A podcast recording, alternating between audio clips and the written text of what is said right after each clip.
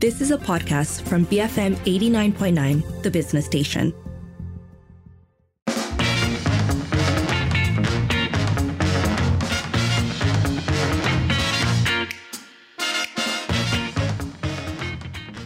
It is 5.08. You're listening to the evening edition with Lynn and Sharmila, and it's time for Popit Popit Parliament, where we bring you updates from the day Dewan Rakyat. So let's start with a question from opposition leader Datuk Sri Hamzah Zainuddin, who asked the Prime Minister to talk about the policies that have been implemented to boost Malaysia's economy. So, Prime Minister Datuk Sri Anwar Ibrahim gave a rather lengthy answer in response, but we'll sum it up. Uh, he said that Malaysia's economy had grown by 5.6% in the first quarter of 2023, and that this was better than the performance of other countries in the region, such as Indonesia, which grew by 5%, China 4.5%, and Vietnam 3.3%. This was also better than the Bank Negara's forecast, where they predicted a growth of between 4 to 5%. He also said that that one of the steps the government had taken here was the implementation of more targeted subsidies, adding that individuals earning more than the average salary or those who fall within the T20 category will no longer receive any subsidies pertaining, for example, to electricity or the Hajj. Pemberian subsidi yang lebih bersasar yang juga menjadi isu, kita tidak naikkan kadar elektrik melainkan untuk T20. Saya nak jelaskan di sini. Untuk T20 sahaja uh, iaitu rumah-rumah besar yang uh, me, uh, tidak akan diberi subsidi elektrik. Dan uh, pengkalan data utama padu akan dapat menyelaraskan semua angka-angka yang disebut. Ini sama saja seperti mana bantuan kewangan haji kepada B40 kita tambah tapi bagi 3 bagi T20 tidak akan ada lagi tambahan ataupun subsidi daripada kerajaan mereka harus belanja sepenuhnya kos haji kerana mereka di kalangan yang mampu. In a supplementary question, Bagan MP Lim Guan Eng kicked his statement off with a, a kind of snide remark, saying that the government is currently enjoying political stability for the first time since 2020. This, of course, drew reactions from opposition members in the House. The Bagan MP then went on to ask about the key economic policies that allowed the country to improve its Fitch ratings, which was downgraded during the Tan Sri Muhyiddin Yassin's government. Now, I'm emphasizing this because that proved to be the starting point of today's parliamentary ruckus. More on that in a bit. To start things off, though, the Prime Minister did respond to the question, saying that political stability as well as economic policies that are clear and encouraging to investors have led to stronger investments in various sectors in the first quarter. Saya rasa kerana kestabilan politik itu satu yang uh, meyakinkan sehingga kan pelaburan lebih rancak sekarang daripada dulu. Tapi yang pentingnya bukan sekadar pengumuman atau MOU tetapi pelaksanaannya. Dan kita lihat umpamanya seperti mana Tesla untuk EV, Amazon Web Services, uh, Rongshan dan Geely itu sebagai permulaan. Dan um, ATA dan beberapa negara biar uh, pengumumannya uh, sesuai pada ketikanya. Tetapi soal yang dibangkitkan ialah tentang ke keyakinan. Jadi keyakinan ini bagi saya dengan pertama politik yang stabil, keduanya dasar jelas. Walaupun larut bangkitkan tadi, tapi saya telah jelaskan bagi pelabur dia tahu biar tata kelola itu jelas, eh, dasar tentang tarikan kepada pelaburan asing itu jelas dan dia datang. Jadi saya tidak um, fikir ini merupakan satu masalah. Seperti mana juga rating Fitch yang juga jelas. Ada ada kritikan tentang OPR cuma dalam 6 bulan sekali naik. Tapi dalam tahun 2022 semasa yang Muhammad Belasana Menteri empat kali naik setahun. Tak jadi pula isu. Tapi kita naik sekali dia jadi gegak gempita bunyinya. Tapi yang yang penting yang saya kata nak katakan di sini defisit kurang inflasi turun, kadar pengangguran rendah dan pelaburan bertambah. Dan ini alhamdulillah kejayaan kerajaan perpaduan. That was Prime Minister Datuk Sri Anwar Ibrahim talking about the economy. Let us know. What do you think of the government's moves to boost the economy so far? Is there anything more that you'd like to see done? You can call 7733 send a voice note or WhatsApp 018 789 8899, and tweet us at BFM Radio. Now, on to the part that most of you might have already seen on social media. Uh, Pasir Salah MP Jamaluddin Yahya stood up to cite Standing Order 36.5, which says that no MP should refer to any other member by their name. So he said the Bagan MP had used Tan Sri Muhyiddin Yassin's name and that he wanted him to withdraw it. Uh, Deputy Speaker Alice Lau, though, was unperturbed and asked for the proceedings to go on to the next question by Damansara MP Gobind Singh Dio. Saya teruskan menjemput Yang Hormat mana boleh teruskan Tuan Yang Hormat Robin Singh Dio Damansara. Eh buat tu, tu, tu, peraturan mesyuarat buat apa guna kalau macam disebut tak dilayan Terima Apa kasih uh, uh, Tuan Ketua. Soalan saya nombor tiga. Terima kasih. Yang Hormat Datuk. Yang Hormat Speaker Terima kasih Datuk Speaker. Peraturan mesyuarat telah dikeluarkan Kalau Yang Hormat tak setuju sebut tak setuju Kalau tidak apa Kalau guna Arau tahu mesyuarat? peraturan bersyarat, Arau pun tak boleh berdiri sekeran tanpa saya bercakap. Saya, berdiri di bawah peraturan mesyuarat 366 Bagan menyebut nama Tan Sri Muhyiddin dia tak boleh sebut nama macam tu dia kena sebut kawasan Tuan Yang dan Ketua. dia bersangka jahat kepada Tan Sri Muhyiddin Uh, Apa yang disebut oleh Bagan adalah kerajaan seseorang itu, bukan nama seseorang dalam Dewan ini. Tak. Apakah masalah dia? Kita nak teruskan dengan soalan saya. Eh, Kita datang ke parlimen, saya nak Saya- tanya soalan, saya, saya nak minta jawapan. Kenapa dibiarkan begitu? Yang berdiri minta panduan untuk standing order, dia yang tak faham standing order. Boleh kita teruskan dengan soalan kita? Uh, Ya. uh, uh, yang. Muhammad saya bertanya Bagan tak tanya kamu Ya, ini soalan, Saya ini soalan Saya saya. tanya Bagan Relax, relax, relax, Arau. Arau sila duduk. So you just heard a lot uh, coming out of the Dewan Rakyat, but mostly that was the verbal jousting between Arau MP Datuk Sri Shaidan Kasim and Damansara MP Gobind Singh Dio. Moving on, the Damansara MP asked the Ministry of Communications and Digital to state initiatives that government agencies have taken to promote digital businesses as well as measures taken to help local companies in the global market. Tioni Ching, who is the Deputy Minister of Communications and Digital, said that through MDEC, the ministry has implemented the e-Usahawan program aimed at building a more inclusive culture in the use of digital tech. Uh, she also said the program was to help drive the development of digital entrepreneurial skills, particularly in marketing and e-commerce. Uh, she also said MDEC has offered several training modules of the e-Usahawan program since 2015. Sejak 2015, MDEC menawarkan beberapa modul latihan program e-usahawan. Pertama, latihan e-usahawan fundamental yang menawarkan latihan asas keusahawan digital di mana latihan ini akan menyentuh keseluruhan topik berkaitan pengurusan perniagaan, ke uh, keusahawan, pendigitalan dan pemasaran digital.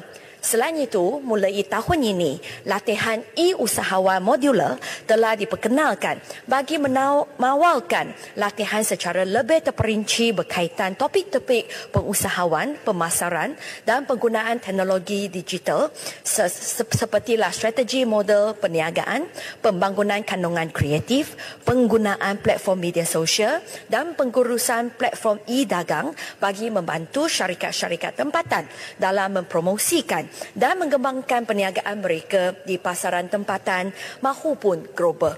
MDEC juga mempunyai jaringan kerjasama di 15 buah negara ter- termasuk ASEAN Tenggara, Filipino, uh, Indonesia, Filipino, uh, Thailand, Vietnam, Cambodia, Taiwan, Hong Kong, Australia, Jepun, uh, UAE, Arab Saudi serta uh, serta Bangladesh dan kini sedang dalam proses mengeksplorasi uh, Korea Selatan, Turki dan United Kingdom.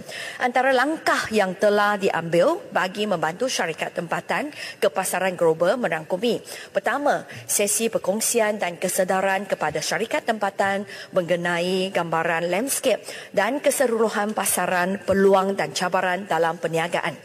Kedua, menghubungkan syarikat tempatan dengan pemain ekosistem terlibat. Uh, ketiga, membantu syarikat dalam mesyuarat pa- pandangan pen- perniagaan melibatkan rakan niaga ekosistem. Dan keempat, fasilitasi grant ekspor Malaysia digital kepada syarikat yang berkelayakan. Sekian jawapan saya. Terima kasih Timbalan Speaker. That was Tioni Ching, Deputy Minister of Communications and Digital. Let us know uh, are you yourself a digital business owner and are you satisfied with the assistance that the government has provided to help people promote their businesses online. Uh, that number to call is double seven double three two nine hundred. Send a voice note or WhatsApp 018 789 8899 and tweet us at BFM Radio. So next up, a question from Kota MP Datuk Sri Taqiyuddin Hassan, who asked about the possibility of enacting the Public Defenders Act to provide legal aid services involving criminal cases uh, for the underprivileged. Law and Institutional Reforms Minister Datuk Sri Azalina Uthman Syed responded to this, saying that the unity government was committed to improving legal aid for criminal cases and that in-depth research will be conducted by 10 public and private universities to review the best practices so that they can then formulate details for this proposed Public Defenders Act. Susulan daripada itu, Yang Muhammad, program libat urus hala tuju perkhidmatan bantuan guaman bagi kes jenayah di Malaysia telah diadakan pada 11 dan 12 April 2023 bertempat di Pusat Timbang Tara Antarabangsa Asia AIAC Kuala Lumpur. Seramai 80 peserta mewakili kementerian, Jabatan Persekutuan, Badan-Badan Peguam, Pertubuhan Masyarakat Madani CSO, badan bukan kerajaan, NGO dan ahli-ahli akademik dalam bidang undang-undang telah menghadiri program yang bertujuan untuk mendapatkan input dan maklum balas pihak berkepentingan dan berkepakaran. Kesemua peserta telah bersetuju dan menyokong hasrat murni kerajaan untuk memastikan golongan miskin dan marhain mendapat lebih banyak akses kepada keadilan di dalam negara kita. Uh, Tuan Yang Dipertua, ingin saya tambah bagi memastikan perkhidmatan bantuan guaman di Malaysia ini sentiasa berada pada kedudukan yang terbaik. Kerajaan akan melaksanakan kajian yang menyeluruh dengan bekerjasama dengan para-para akademik yang melibatkan 10 fakulti undang-undang IPTA IPTS di Malaysia iaitu Universiti Melaya, Universiti Kebangsaan Malaysia, Universiti Utara Malaysia, Universiti Teknologi Mara, Universiti Islam Antarabangsa Malaysia, Universiti Sultan Zainal Abidin, Universiti Sains Islam Malaysia dan Malaysia Multimedia University.